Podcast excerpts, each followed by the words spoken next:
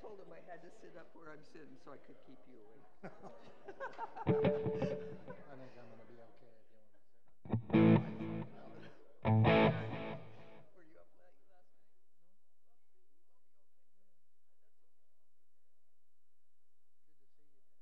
I was gonna come and talk to you, but you were, you were busy talking to somebody else.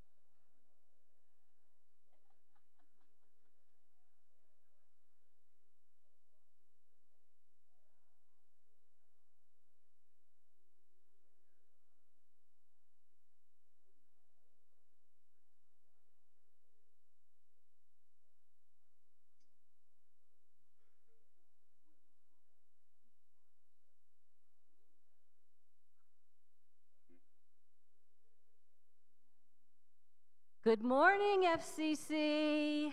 Good morning. All right, I think you could do a little bit better than that. Good morning, FCC. Good morning. Much better. So let me tell you a little story about this first song we're going to do. First, it's one of my favorite songs, um, and it's called Child of Love. You know, we were all made in God's image, and it does say that God is love. When I say, let me hear you say, yeah, I want to hear you say, yeah, because we hmm. are children of love.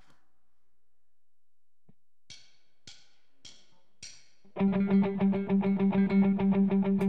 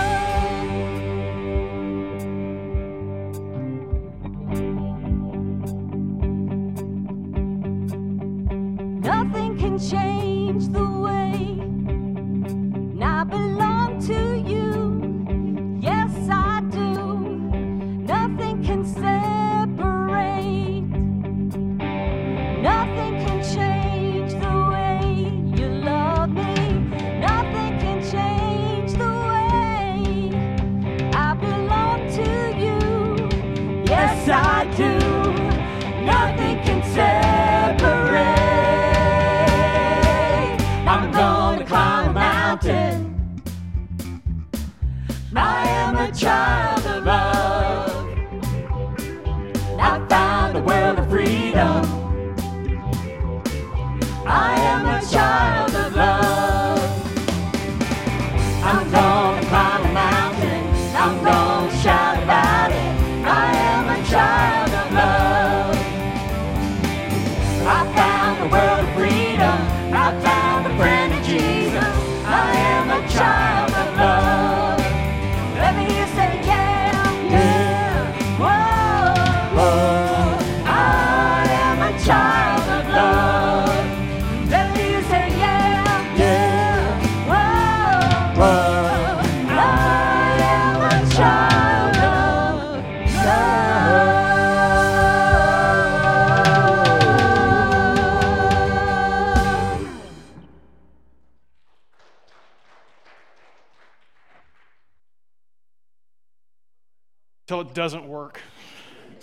got it fixed. Romans 10 9 says, If you confess with your mouth Jesus is Lord and believe in your heart that God raised him from the dead, you will be saved.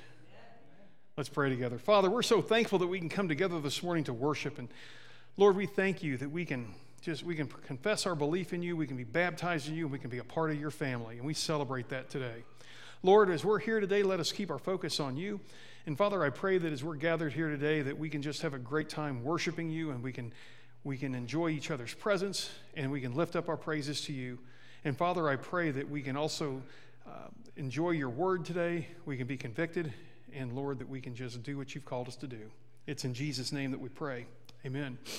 Well, good morning. Good to see everybody today. We're glad that you've chosen to worship with us today at First Christian. We're here to lift up the Lord together. Amen. Good deal.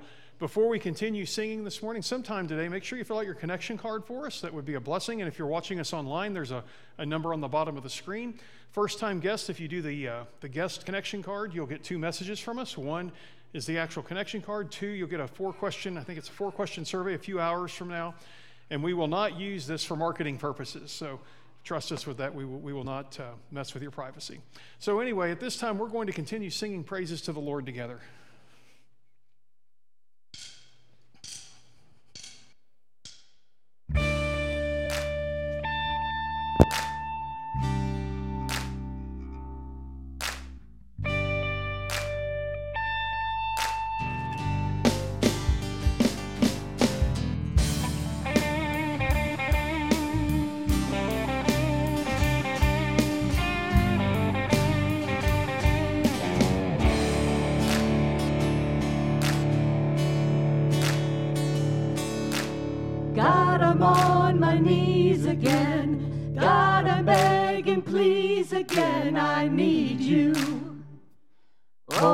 Need you. Walking down these desert roads, water for my thirsty soul. I need you. Oh, I need you. Your forgiveness is like sweet, sweet honey on my lips. Like the sound of a symphony in my ears. Like holy water on my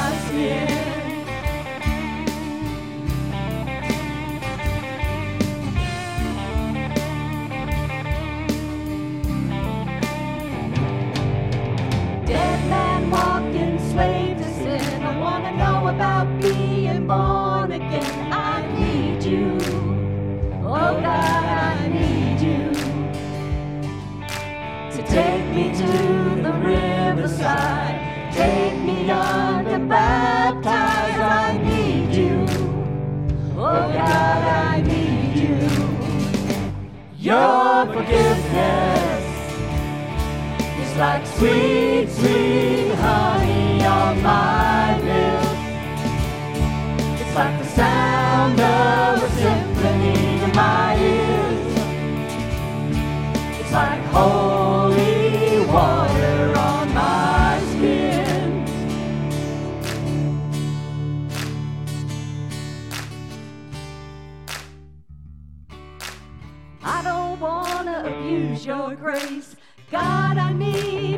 every day. It's the only thing that ever really makes me wanna change. And I don't wanna abuse your grace.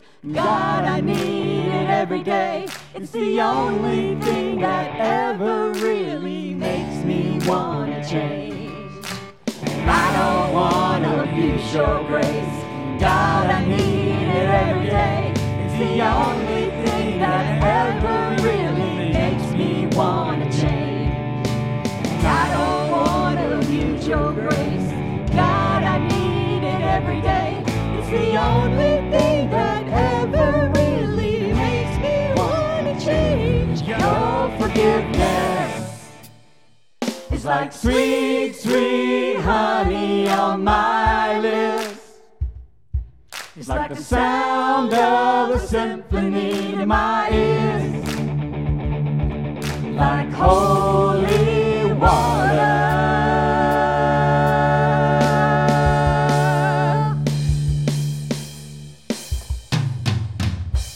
Your forgiveness is like sweet, sweet honey on my lips. It's like the sound of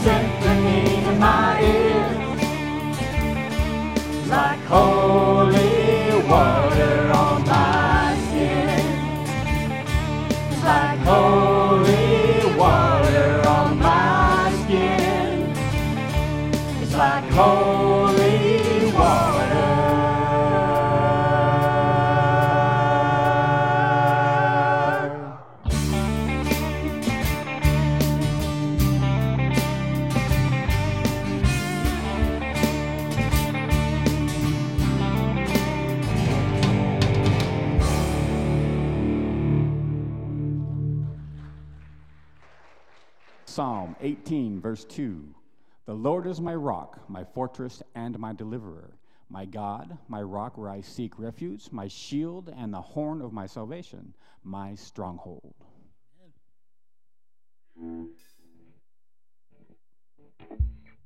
He won't abandon, he won't deceive, he won't desert us, he won't ever leave, he'll never forsake us, he won't ever run, he'll never reject us, the faithful one. Your love will remain. Your love will remain. A mighty fortress is our God. A tower strength, never failing. The name of Jesus, true and strong. No other power could ever save us. You are good, you are good, mighty fortress mighty fortress. You won't abandon, you won't deceive, you won't desert us, you won't ever leave, you'll never forsake us, you won't ever run, you'll never reject us, the faithful one. Your love will remain. Your love will remain. A mighty fortress is our God. A tower of strength, Jesus, true and strong. No other power could ever save us. You are good, you are good, mighty fortress.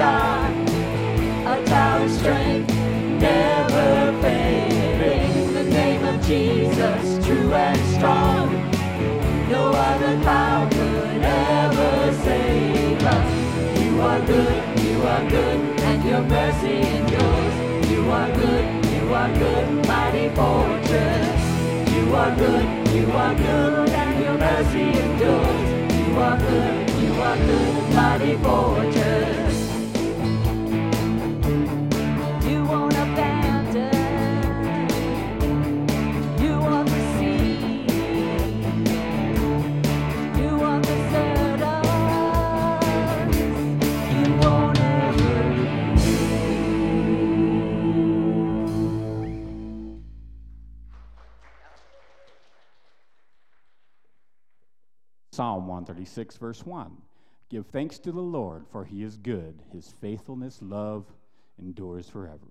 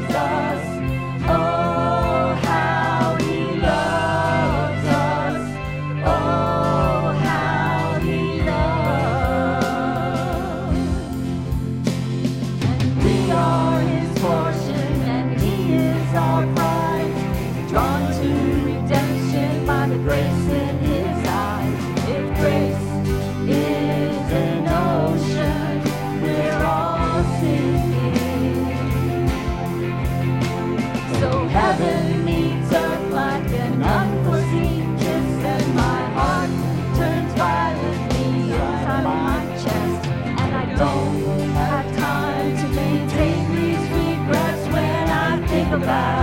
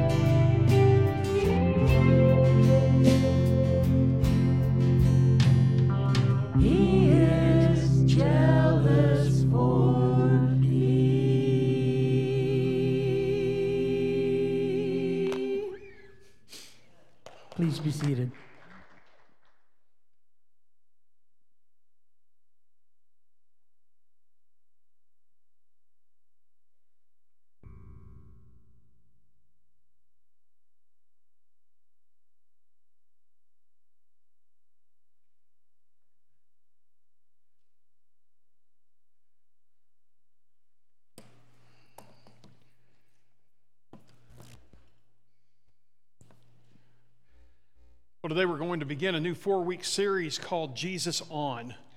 And we're going to be looking at four areas that Jesus spoke of during the Sermon on the Mount. We're going to be looking at, today, we're going to be looking at influence, what he has to say about influence. We're going to see what he has about, to say about sin, sharing, and also wealth and storage of what he's blessed us with.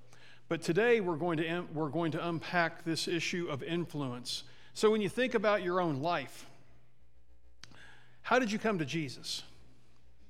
Did you, were you brought to a place where you decided to come to Jesus on your own? Did you just figure out one day, I need Jesus, and you did it? And some people do, and boy, what a, what a blessing that is. Or did you have someone along the way that helped you to see your need?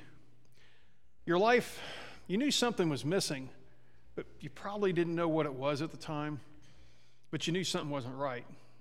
But somebody came alongside of you and they helped you to see your need and they helped point you to what you needed? Is there someone in your life that helped show you what it meant to follow Jesus?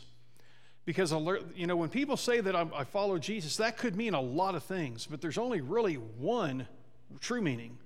And have you had that person in your life that showed that to you that you'd never seen before?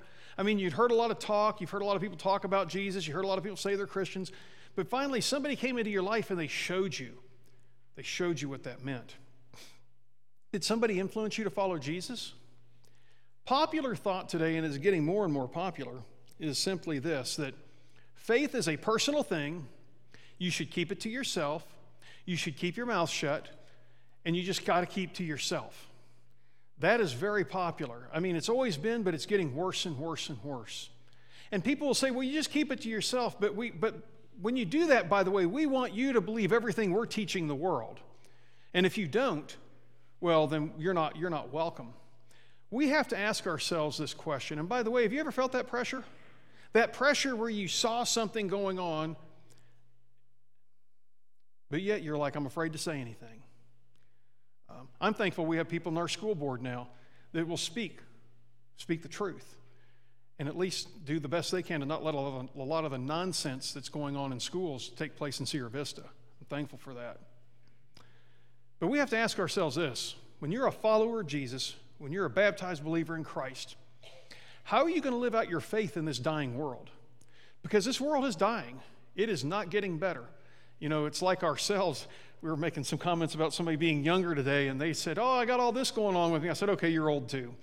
But as we get older, man, things just don't work like they used to. It's very frustrating. But how are you going to live your life out? How are you going to live out your faith in this dying world? Are we going to go to the hills and hide? Are we going to lock the doors of the church and just hope that none of those people outside come in and stain the church? Are we going to do that? Or are we going to take the other tactics like, you know what, I'm going to blend in so much like the world, with the world, that I look like the world and I basically am the world. My thought patterns are of the world and my philosophies come from the world. And that whatever I'm taught, I don't have any critical thinking skills so that I can examine it like that there's a bajillion different gen- genders. I mean, science says that that's not true. But am I going to be, am I going to blend in so much that when I walk in the doors on Sunday, I have to grab the mask in the back room and say, okay, here's my Christian mask. I'm a Christian today. And then when I leave, I take it off and put it in, and leave it in the building so then I can go out in the world and whew, I can be like the world. I don't have to put up with anything. I don't have to have people looking down on me. I don't have to wonder what they're going to think about me. Huh. Imagine if the early church had taken the position of saying, you know, my faith's personal.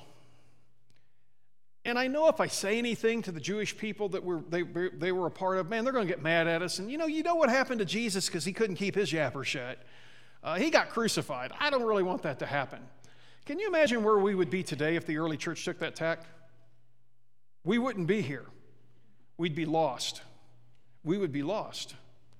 Well, in the final Uh, in, in the Beatitude, just before the one we're going to look at today, Jesus talked to his disciples and said, Listen, here is how the world is going to treat you. But now, in the passage we're going to look at, he's going to flip that and say, okay, with that being said, here's your job. Here's your assignment. Here's what you're called to do on a daily basis. There's really one word that sums up our faith that's being lived amongst, excuse me, in this world that doesn't believe in Jesus. That one word is influence. It's influence. Now, when I was a kid, back in the Stone Age, when I had to walk to school 20 miles in the snow in 80 degree, 90 degree weather, anyway, carrying my stone tablets, which made it really hard, um,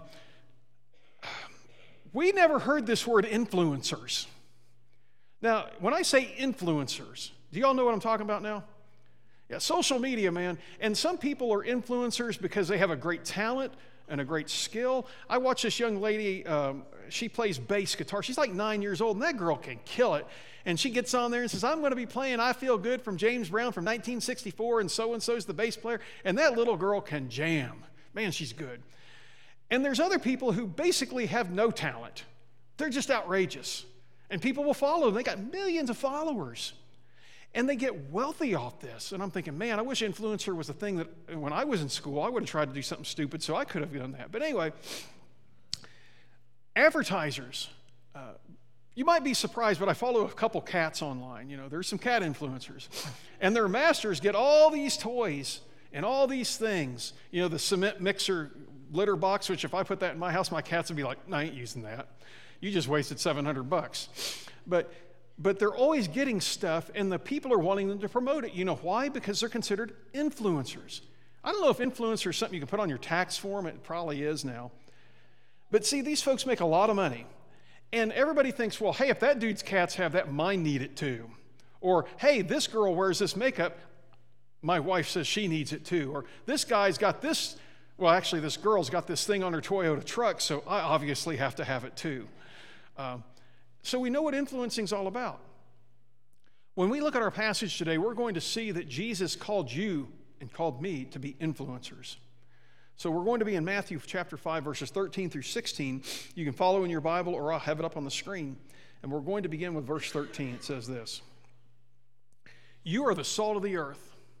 But if salt loses its flavor, how can it be made salty again? It is no longer good for anything except to be thrown out and trampled on by people.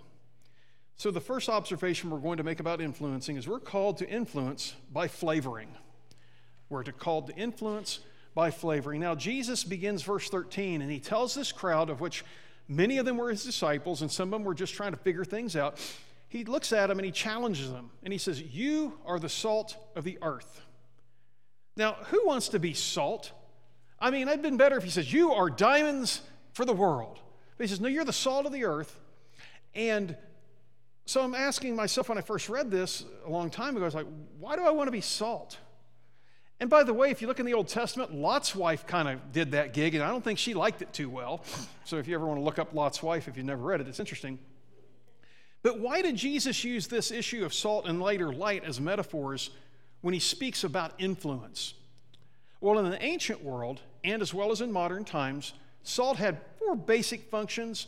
Salt would be used for preservation, it would be used for seasoning, it would be used for fertilizer, and it was also used as an antiseptic.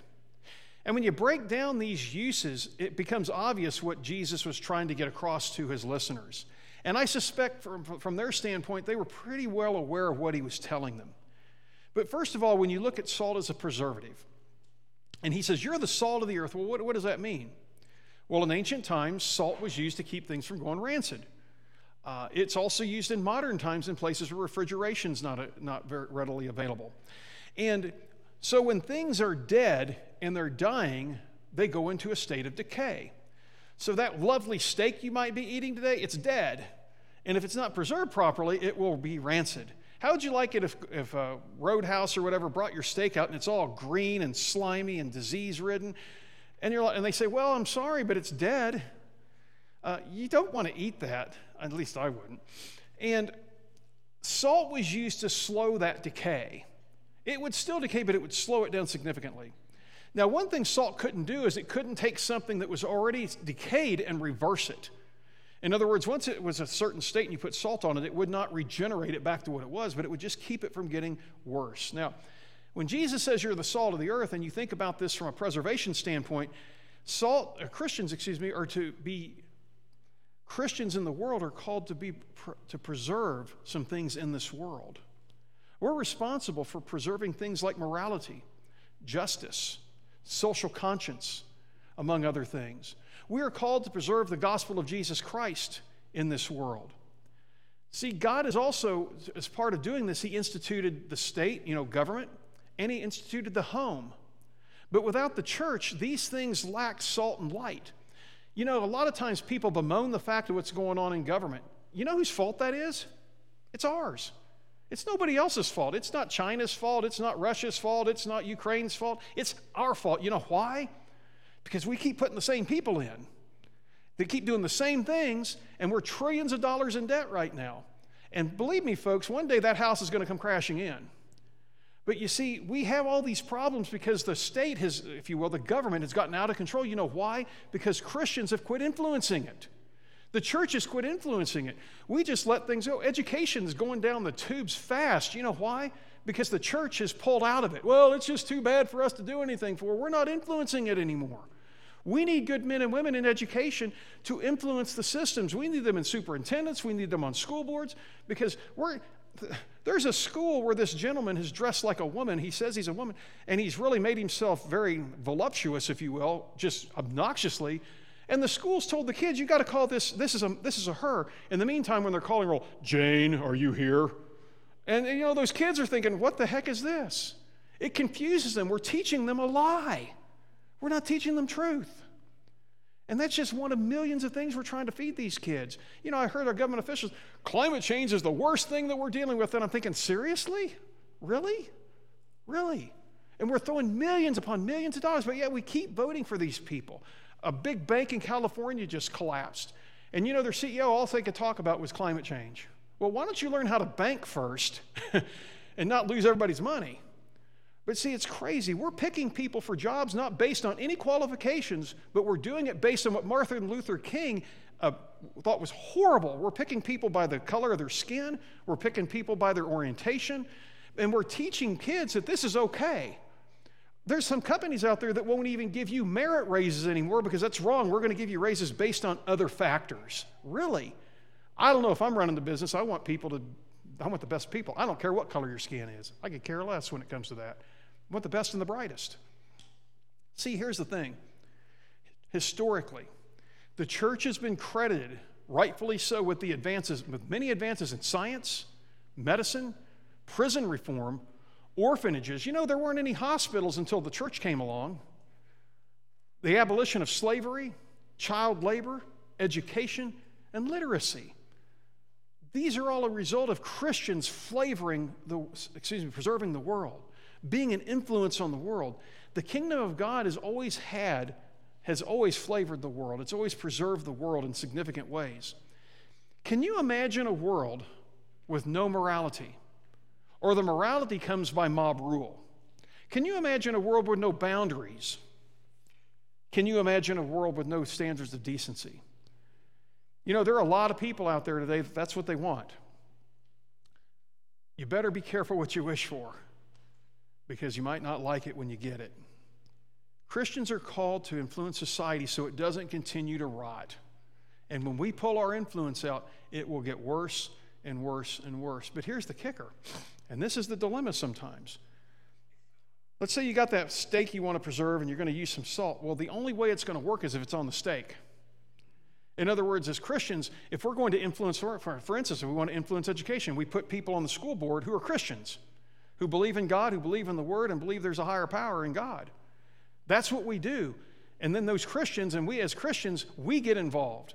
We can't just bemoan education and just sit back and do nothing, or bemoan politics and sit back and do nothing, or bemoan this and sit back and do nothing. We have to be involved. We have to influence. And that's how things work. We have to get out of the salt shaker, as, you, as I say, and get into the world. Salt was also used as a fertilizer. Now, those of you who haven't farmed before or planted plants, you use fertilizer to help enhance the soil or give it some nutrients it may be missing so that the crops and the plants can grow better. Well, followers of Jesus, what we're doing is we're coming into the soil of the earth and we are adding things to it that are missing so that things can go better. When we have our influence, we fertilize, if you will, the education systems, we fertilize governmental systems, we fertilize these things so that they can have better ground. But for salt to be effective in the ground as fertilizer, it's got to be mixed in. Salt was used as an antiseptic to keep wounds from getting infected. You realize if you cut yourself and you do nothing about it, you could potentially die from a small cut. I had an uncle, my well, my mom's uncle. Would that be my great uncle? I'm not good with family relationships because I had small family. But anyway, he was a tough Navy man. He served in the in Second World War alongside my grandfather, and um, he died. You know why? Of an infected tooth.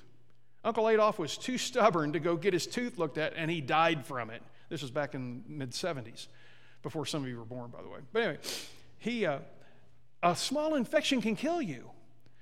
And so, what's happening to people is there are so many people, I'm not talking physically, that have emotional wounds that they need the salt and light of Jesus to come to them because they're letting those wounds destroy them, their relationships, their families, and everyone in their path because that wound is taking over because it's running rampant with infection. And so we're called to be an antiseptic where we can come in and bring the salt of Jesus to them and help them not to be not to die literally and spiritually from what's happened. We use salt to flavor things. How many of you here like potatoes? I know my wife does. She's a potato hound. I would be a multi billionaire if I could invent a carb free potato that tastes right. But anyway, you take potatoes, you boil them in water, and let's say when you do it, you put nothing in the water but just water, and then nothing but the, in the water but the potatoes, no seasoning, nothing. You mash them up. Now, some people can eat them that way. They could. I'm that way with pasta. You know, I can just eat it. I just eat the stuff. I love the texture. But what do you do with potatoes? You usually put some salt in them. And you put them in because it gives it flavor. And then, you, boy, now we got heaven. We got some potatoes here, and you throw a little butter and sour cream and some bacon and for you vegetarians, I don't know what you put on them, but anyway, uh, you put all this stuff on, and man, you got a, you've got a meal from the gods right before you. It's good stuff. But how many of us want to eat a potato with no flavor? I heard a joke about the COVID thing where uh, one of the comedians said that Italians ran to get that vaccine because they were afraid they were going to lose their, their smell and taste, and they wanted to taste their Italian food. But we, we put salt in to give things flavor. When Jesus called us to be the salt and light of the earth, he's saying, you need to bring flavor and spice into people's lives. But the tragedy is, people have often connected Christianity with just the opposite. They think that we're there to take all the spice and flavor out of life. They think we're there to ruin their life. If it's fun, you can't do it. Because for many centuries, if you will, the church has always been this is what we're against, this is what we don't like, this is what you can't do. And we get to be known for what we're against, and nobody knows what we're for. You know, I always said with politicians, if I had a politician come and say, This is what I'm for, I'm like, You're probably going to get my vote because I just love your positivity. I love to know what you stand for and get tired of hearing what everybody's against. But many people have connected Christianity with that which takes flavor out of life. Oliver Wendell Holmes once said this. He said, I might have entered ministry if certain clergymen I knew had not looked and acted so much like undertakers. And that's the thing. We are to bring spice into life. We are to help bring Jesus into life. You know, when I used to work with my company, with the company, it, it just cracked me up because people would have their stories from the weekend. Well, I called it Drunk Story Monday. You know, that's what I call it. And, and they were always, oh, yeah, we did this. And, oh, it was a good old time. They come to me. I said, oh, yeah, I went to church on Sunday. Saturday, we went fishing or we went skiing. And, you know, and they're waiting for me to talk about how somebody got drunk and somebody got their leg broken off or something, you know. And I'm like, and they'd look, well, that sounds boring. No, it's, fun, and I remember everything I did. I didn't forget it. But the thing is, people have the impression that Christians are just blah. And to be honest with you, I used to also. The faith I was raised in, oh, you go to church, it was miserable. The singing was horrible. The preaching was horrific. The seats were hard as, as, as concrete, literally. And they had to bend and kneel all the time. And I had a sore knee all the time. And I did not like doing that. And I got around people and they wouldn't even smile at you and they would just you know, kind of scowl at you. But then I started dating my wife and I started hanging out with her and her friends. And I'm like, this is odd. They're having fun. I know they go to church. They, they committed the crime of smiling. And it got worse. They had a good time. I'm like, wait, wait, that's not right. You can't be a Christian and have fun. Everybody knows that. But it changed my outlook. They enjoyed life. I haven't watched the, the, the, the latest season yet. I have, just haven't done it yet. But the, the Chosen, I've always said this. The thing I love about it is how they portray Jesus. It wasn't Jesus going, you know, looking like some emo moping around, you know, doom and gloom, and oh, here comes the kids. All right, you know, I really like those kids. You know, um, it showed him joyful. I don't believe for a minute. I used to believe this, but I don't believe for a minute that Jesus, when he lived on earth, didn't enjoy life. It had rough spots, but he enjoyed it. He loved people, even when they were bad to him.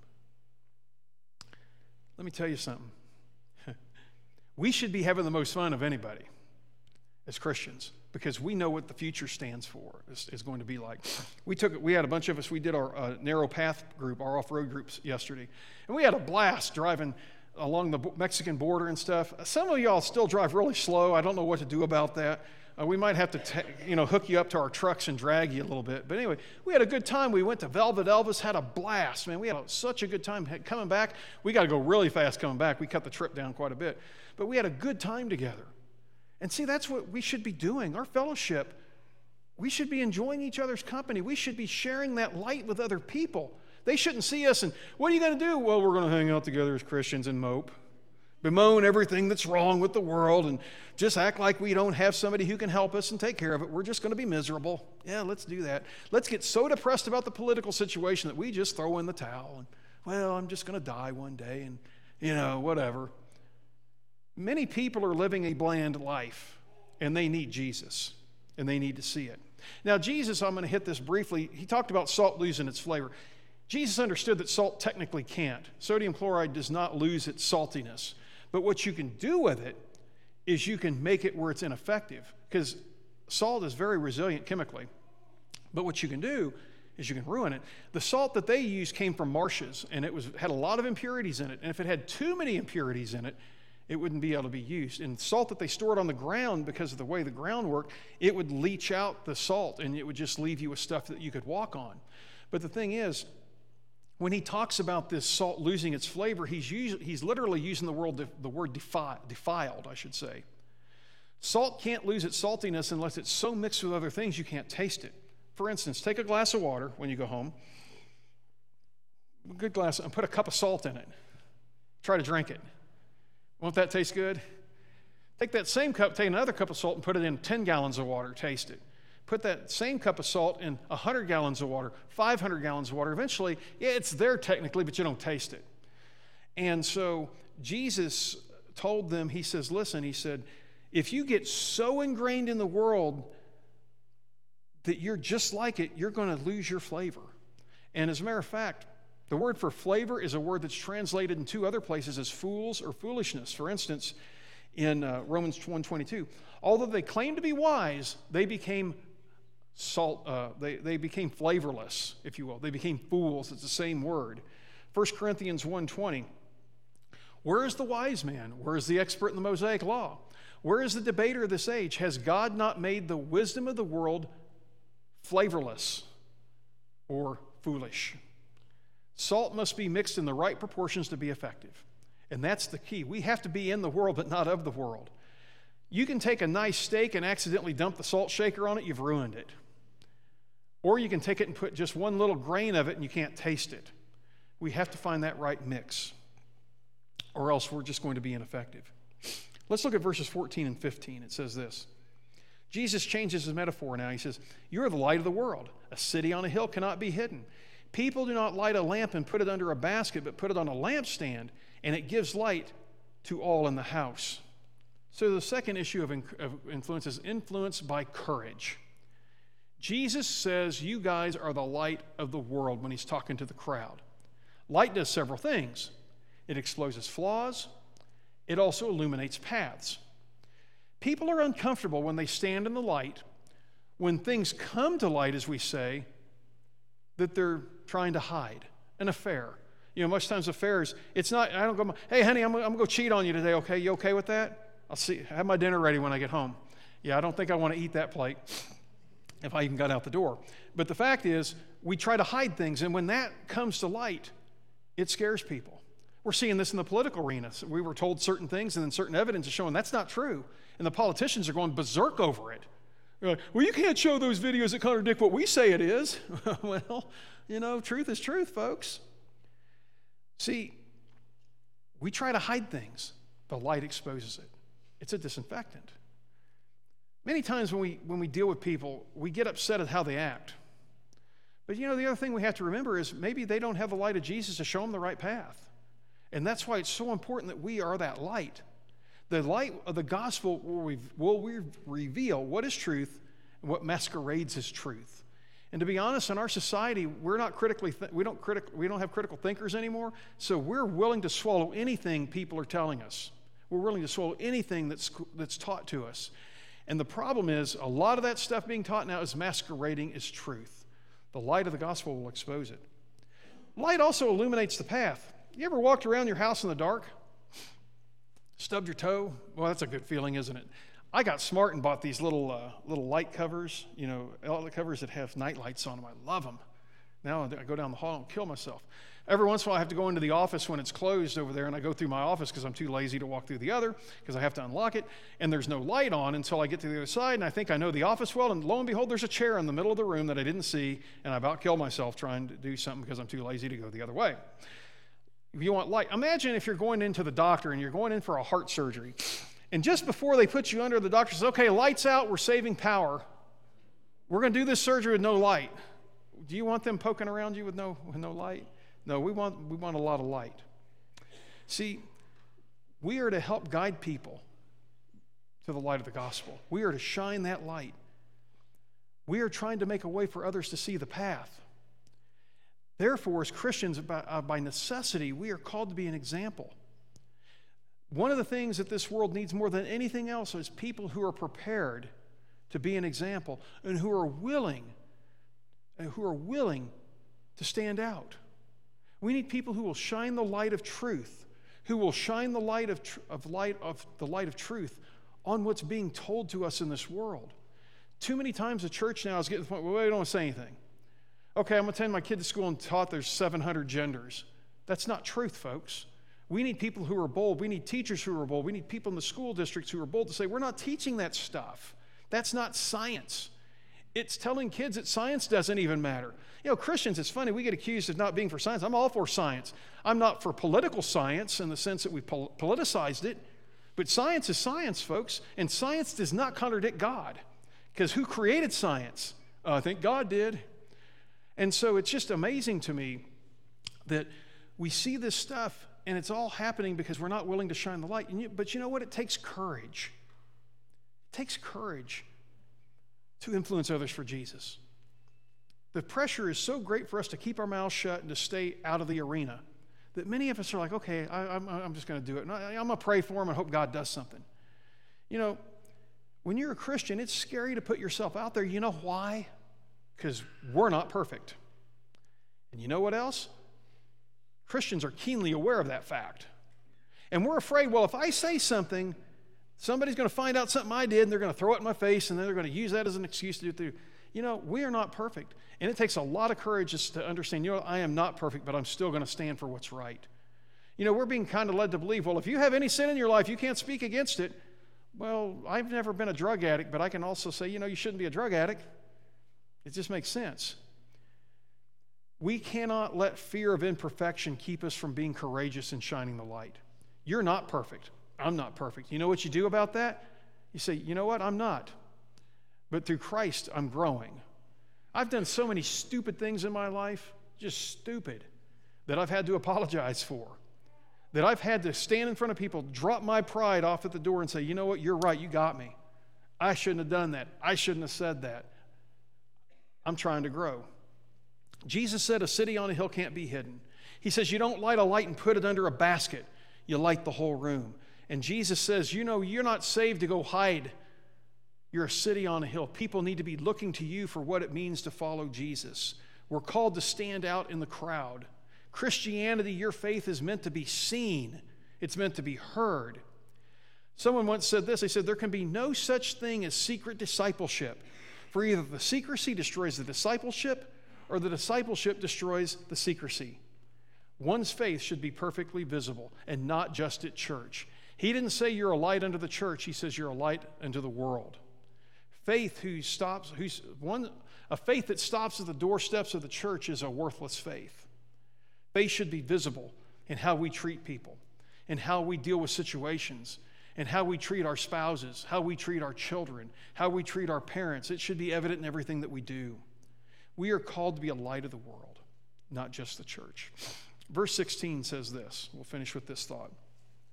In the same way, let your light shine before people so that they can see your good deeds, give honor to your Father in heaven. So the last point is, it ties a little bit to the last one, but it's influence by directing. We read about the Pharisees. And the Pharisees, this is where they went off the rails. They were all about doing good stuff, okay? And you can do something that is good, but it's still not right. And here's the difference the Pharisees were doing things to be seen by people. They'd give a lot of money, but they wanted to make sure everybody saw them do it. They wanted to make sure people saw them do it. They wanted to pray publicly, and they had times of public prayer in the Jewish, in Jewish society. But the Pharisees made sure they were out there so everybody could see them and go, wow, man, listen to that eloquent prayer. Wow, look at his garb. Oh, wow, how impressive. And what they were doing is they were doing things. Bible says do things so do it so people can see your good deeds, but they missed the last part to bring glory to God. To bring glory to God.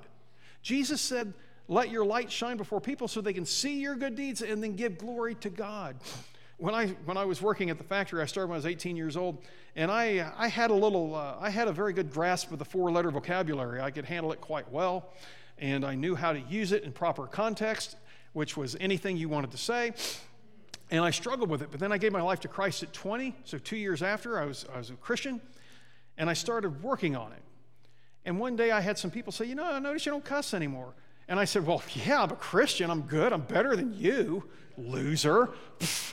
you, you still cuss because you're too stupid to use other words? What's the problem? No, no. I didn't go around saying, Hey, I'm not cussing. Notice, look at it. Clean language. When I was brought to my attention, I just simply said, You know, I said, I belong to Jesus now, and I know that's not what he wants me to do and I'm really trying not to do it. I struggle with it sometimes, but I'm really working on it.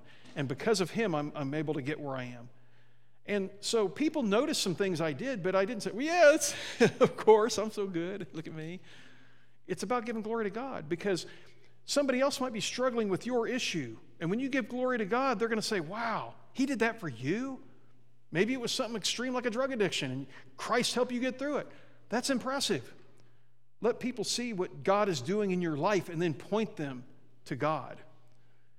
Peter in 2 Peter said this Dear friends, I urge you as foreigners and exiles to keep away from fleshly desires that do battle against your soul and maintain good conduct among the non Christians, so that though they now malign you as wrongdoers, they may see your good deeds and glorify God when He appears.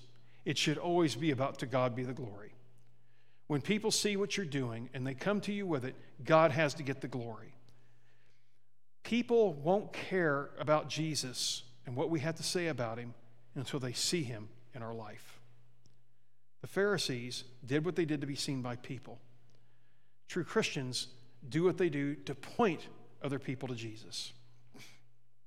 My question for you is this Who are you influencing? In a way, that's not a fair question because we are influencing people whether we know it or not. We're either influencing them to Christ or we're influencing them to say, you know what, I don't want anything to do with that because of what I'm seeing. What light are we shining to others? I hope it's the light of Jesus.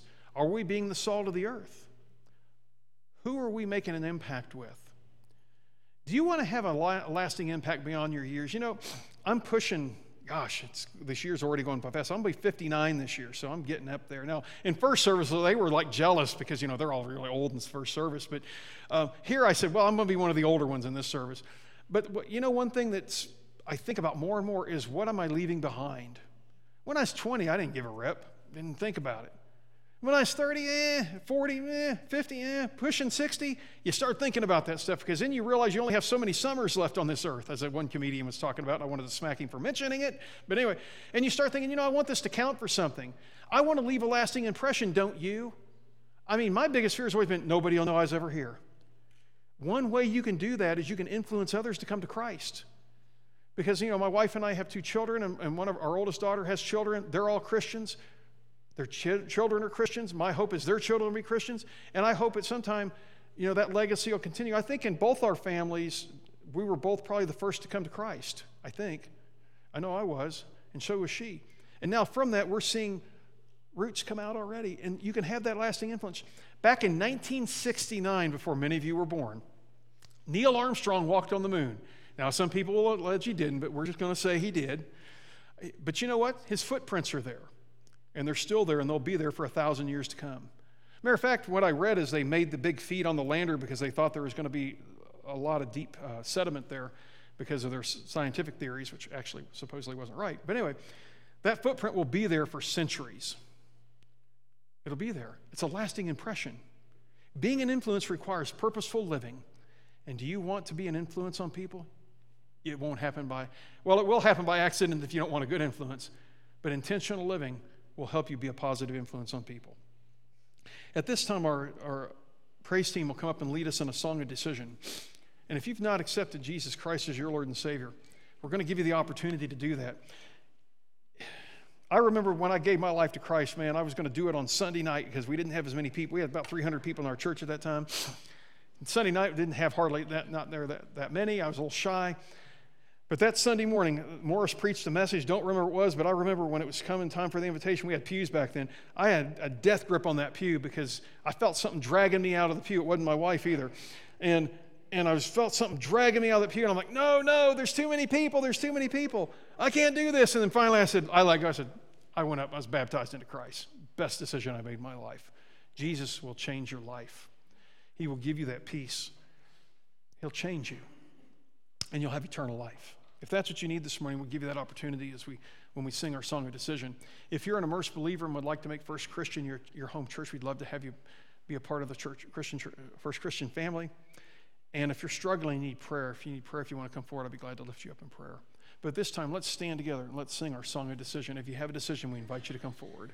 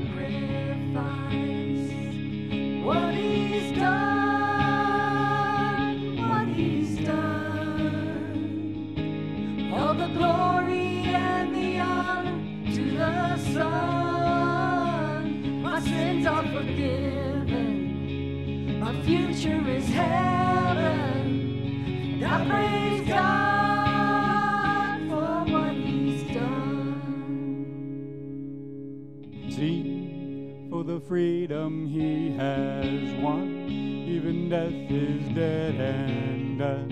His life has overcome. Speak, say the name above all names, over every broken place. He is risen from the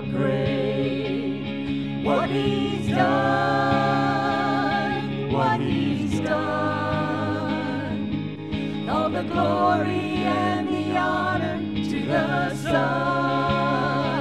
My sins are forgiven. My future is heaven, and I praise God for what He's done.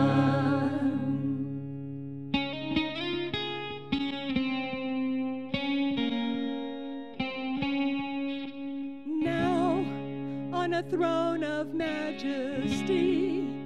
The Father's will complete. He reigns in victory. Sing hallelujah to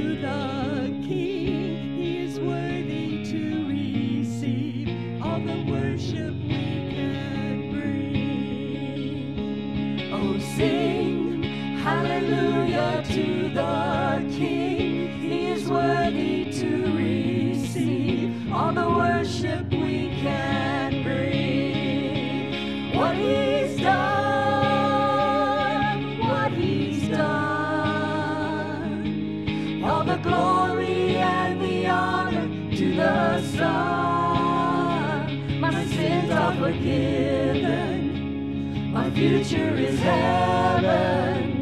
And I praise God for what He's done. What He's done. What He's done. What He's done. What He's done. All the glory and the honor to the Son. My sins are forgiven. My future is heaven. And I praise God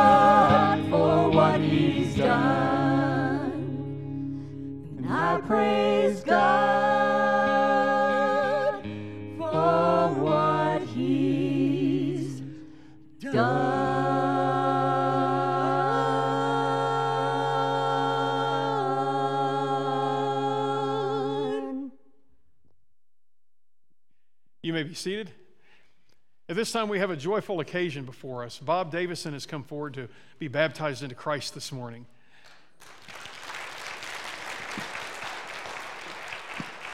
I'm going to ask Bob, do you believe that Jesus is the Christ, the Son of the living God? Yes. Amen. Based, based on your confession of faith, we're going to take Bob back and baptize him now.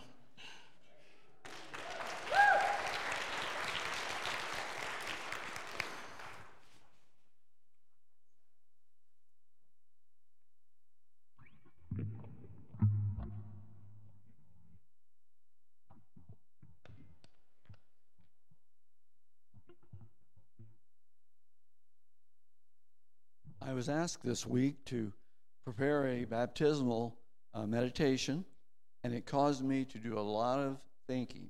What do I really need to tell you? And as a result of that, I had to put a lot of effort about my life and dates. I think dates are important to all of us.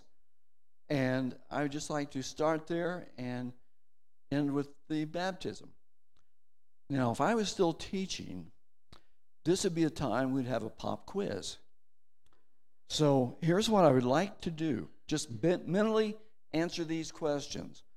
I hope you don't miss the first three. First of all, just mentally, what is your birth date? Everybody got it right? Okay. I'm assuming that's 100%. You're on an A. Next part of it is if you're married, what is your spouse's birthday? Okay. The hardest one of those three is how about your anniversary? Now, if you didn't get it right, Jeff can make appointments. So uh, we'll see what happens. But anyway, that's some of the things that I started with, and it goes ahead. Dates are really, really important in our lives. So I went along and I got thinking okay, what about our children? Their birthdays, their, or our in laws, or our parents. You know, that's all part of it. We're geared to dates. So, as I went along, I thought, okay, what dates are really standing out to me? Now, this one won't tie into you at all exactly, but uh, the 6th of July, 1969, stands out immensely to me because that's the date my Marine Corps roommate was killed in Vietnam. And that sticks with me, as it should. But then I go ahead and I think, okay, we're talking about baptisms. how many, or think if, if you can, the date you were baptized. In my case, and it's going to sound Jeff's definition of old, uh, the 6th of April, 1958, was when I was baptized. So I got thinking about Bob, how this applies to all of us. So, one of the things I'd like to think about in just a few moments, Bob's going to be standing right up at the top of that uh, baptistry, and that's the old Bob. Bob is, go ahead, he's done what you've all done, and that is he's heard. And he's had to assess everything he's heard and then confess. You heard him a minute ago make that confession that he believed in Jesus Christ. Well, as that's what he's doing, right? Has done. In just a second or two, he's going to walk down. That's the old Bob. He's going to walk into the water. They're going to baptize him. He is going to receive the gift of the Holy Spirit. He is going to be forgiven of his sins.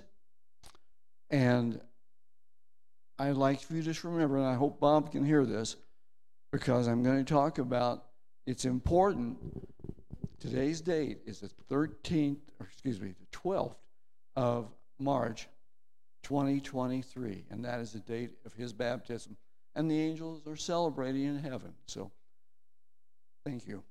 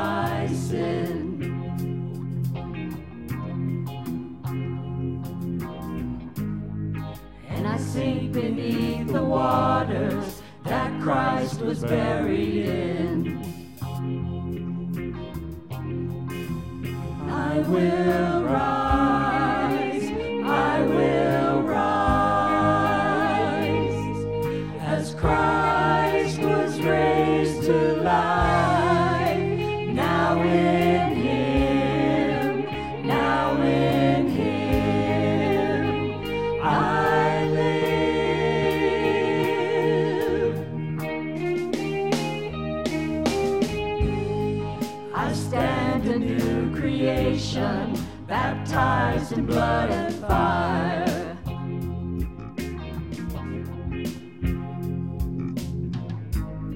No fear of condemnation, by faith I'm justified.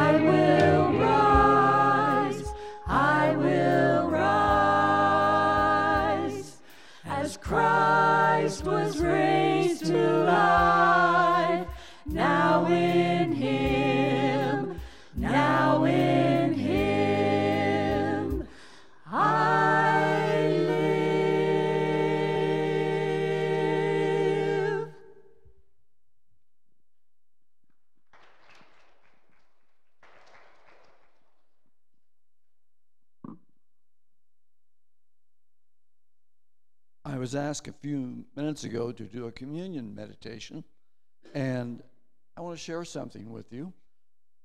Three years ago, Brenda and I went to Israel on the trip of a lifetime, and I thoroughly enjoyed that, every moment of it. But one of the things that came didn't take long to figure out was as you're traveling, you can see all the digs, the archaeology that's occurring in Israel. And one day we were driving down a road heading to some site, and we passed a road cut, and in that road cut was a tomb. They had just uh, had a few weeks, months, whatever, ahead of us, had found it. And it was a, a large opening with a stone that they could roll in front of it. All right, so that really drove part of the communion, my thoughts on that. But at the Israel Museum, I mean, it was just amazing because there was a display of the um, bones of a person who was crucified, and the leg bone there had a spike about three or four inches long sticking out of it. They have now found two such remains of people and crucified.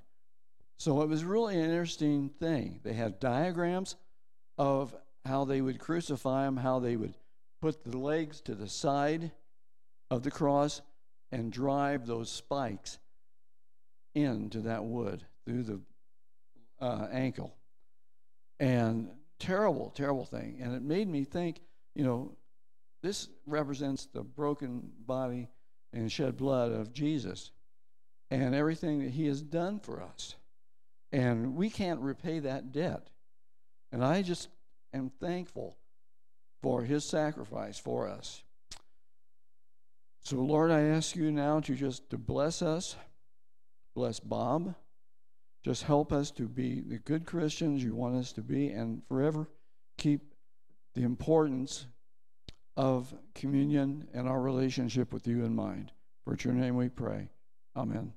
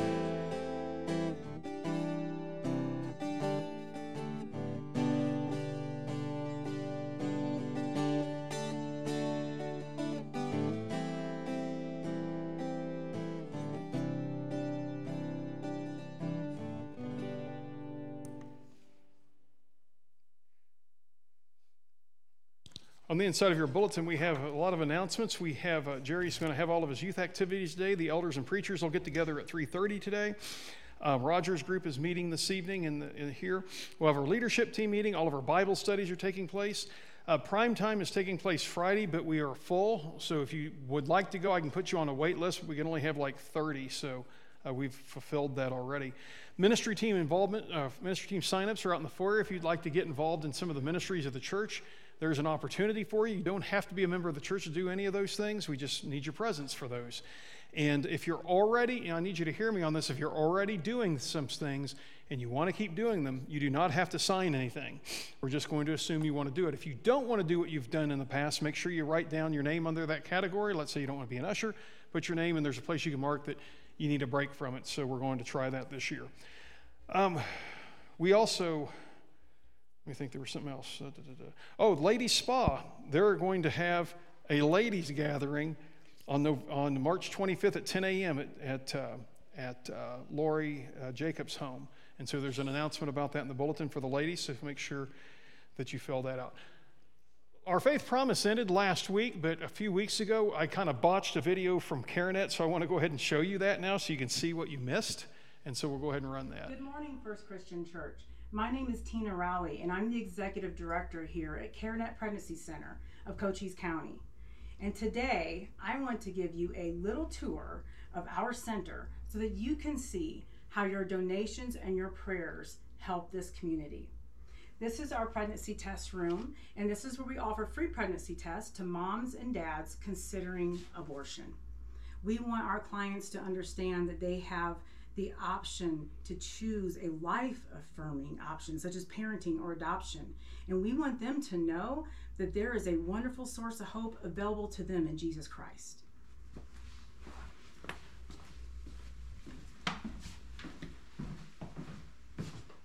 And this is our ultrasound room where we provide free ultrasounds where mom and dad are able to look in this large screen and see an image of their little one in the womb. And our prayer, of course, is that they will fall in love with that baby when they see him or her.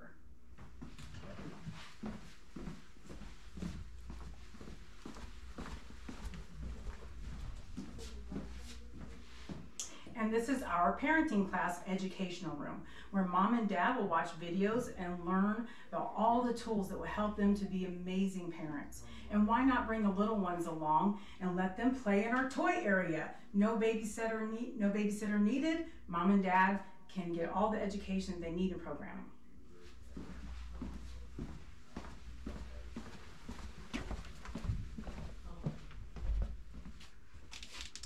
And this is our baby boutique.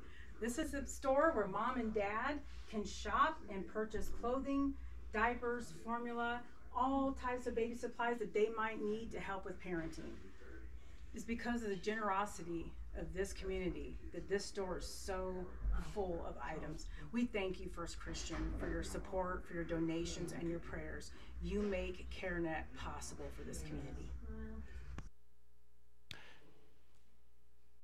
Yeah, one thing about that, that room is everything there has been donated, and the, they purchase them with baby bucks, and that is money that they, uh, bucks that they earn by doing educational things, and so they can t- use that to buy things out of that uh, out of that room. So it's a real blessing, and CareNet's there with them before, during, and after as much as they're, they're needed. So we thank you for your Faith Promise support. Just as a praise, we had our highest amount of pledge money for Faith Promise that we've had in the past 10 years at about almost $35,600. So that's a real blessing. We've had a few years where we've had more, don't, more pledges, but the, the amount that was pledged this year was the most we've had in 10 years. So that's great. So we can help organizations like CareNet. Okay, on the inside of your bulletin, we have we ask that you take your bulletin home. We got a lot of prayer requests in there. Take those home and be in prayer for them. Uh, keep TCMI in your prayers. It's one of the missions we support, as well as Operation Christmas Child is one of the outreaches we do. And, and we got an announcement about them needing some items, so you'll find that in your bulletin. But we have a lot of praises and a lot of people we're praying for. So at this time, let's stand together. I'm going to close this in prayer, and uh, the band will give us a song to lead out with. Father, we thank you that we could be together today, and I thank you so much for those who have influenced us to come to you. Father, I pray that we're bold and courageous and loving as we share the gospel with those around us. It's in Jesus' name that we pray. Amen. One, two, three,